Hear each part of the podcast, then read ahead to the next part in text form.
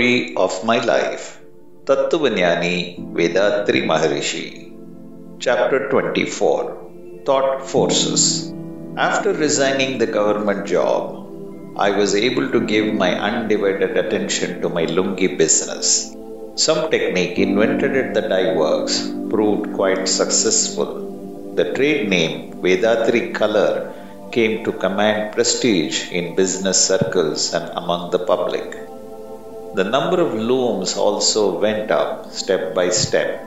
About a thousand looms plied now, turning out fabrics of quality and distinction. Sales rose to a total of rupees lakh and twenty thousand a month.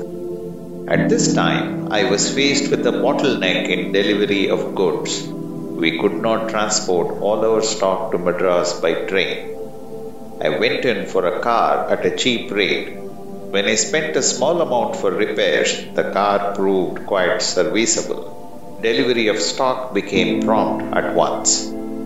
Some three or four years later, business expanded still further. I felt the need of another car, so I purchased a second one. I also took out a driver's license. Then I drew up schemes for wisely using up all this extra income. We was employed by my firm received specified cash payments on specific occasions such as marriage, death, etc. This helped the employees to make up the deficits without borrowing. At the end of the year, there was the usual distribution of bonus amounting to 25% of the net profit. Thus, I kept my own profits at a minimum. I was quite happy.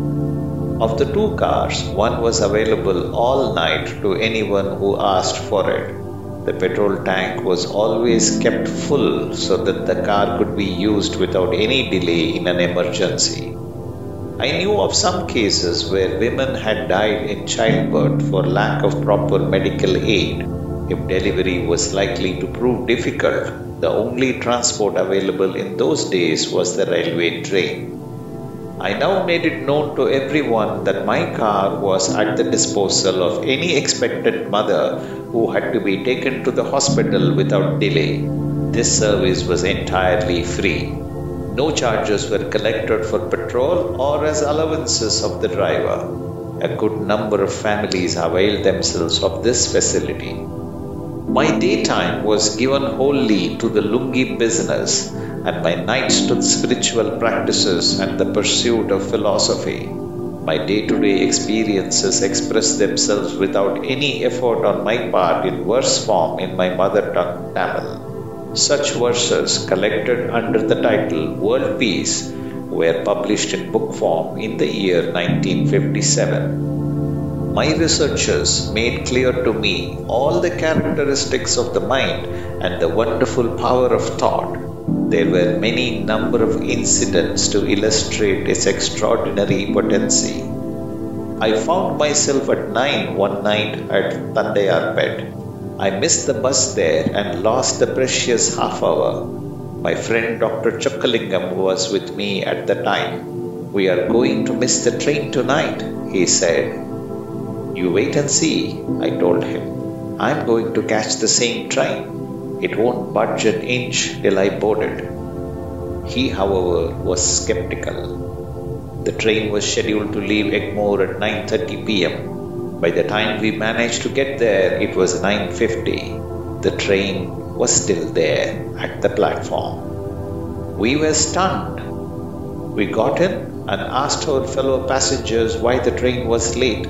They said that it had started on time, but the vapor tube in the locomotive had burst and they had to replace it before the train could start again. It had been announced that the train would be delayed by half an hour.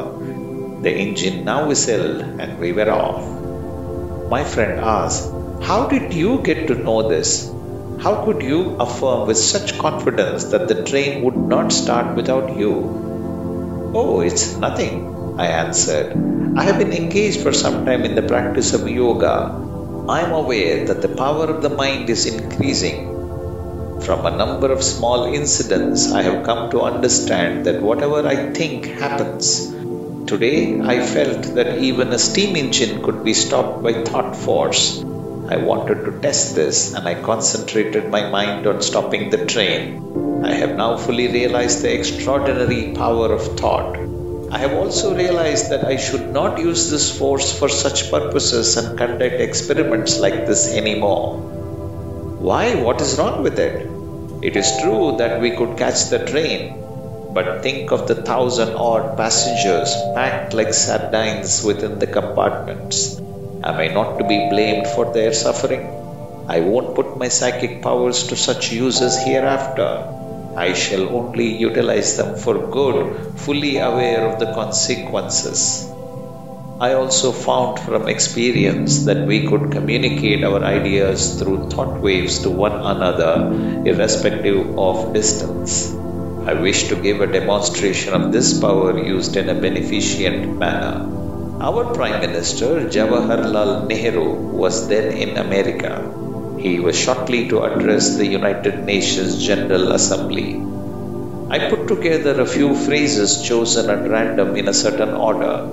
I told some friends, Now watch me. Here is a list of words. I can make Nehruji incorporate these words in his address. I shall do so. You just see if I succeed. I then radiated my thought waves in the proper manner to reach Nehruji in time. On the fourth day after my saying so, we found the phrases exactly as I had given out in his speech published in the papers. My friends were astonished, but I was not. Only I was confirmed in my resolution to be extra careful in utilizing this gift in the days to come. There is certainly no limit to the potency of the mind. Yet, there is a certain correlation between natural phenomena and the energy of the universal field. There are occasions when thought power could override even this universal energy but defiance of nature's law and of the sum total of mankind's thought impressions will bring about only harmful results. There is generally no harm in channeling our thought forces for good, but when this power is restricted in this scope and one wishes for the fulfillment of specific aims in a specified manner, there is bound to be some troubles. For example, a young man or a young woman at the proper age may feel a desire for a partner with a good character and charming personality. There is nothing wrong in such a wish. Complications set in when such thoughts converge on just one individual and there is insistence on securing that particular individual alone as spouse even if the laws of nature and the mental trends of society at large are against it, what one wishes for can indeed happen, but one may not be able to achieve fulfillment in life. The laws of nature are really paramount. Next to these is the thought power of mankind. If an individual's thoughts and efforts are in harmony with these two forces, he will not only succeed in life but also achieve fulfillment. When an individual's thought force goes against these two mighty currents, success is not easy. Even if success comes, it would prove a doubtful blessing. As a result of these researches, I formulated a common resolution that will be useful for all. May I be blessed with good health, long life, enough wealth, wisdom, prosperity, and peace. It was again during this period that many subtleties of psychology became clear to me. That the primordial life energy is latent in every human being, that it is what is generally referred to by people as serpent power or Kundalini Shakti, and that the mind is nothing but the projection of this life energy. These eternal verities dawned on me during this period. I also realized that one could project this magnetic power of one's own life force into others and do good to them. கடமை அறவாழ்வின்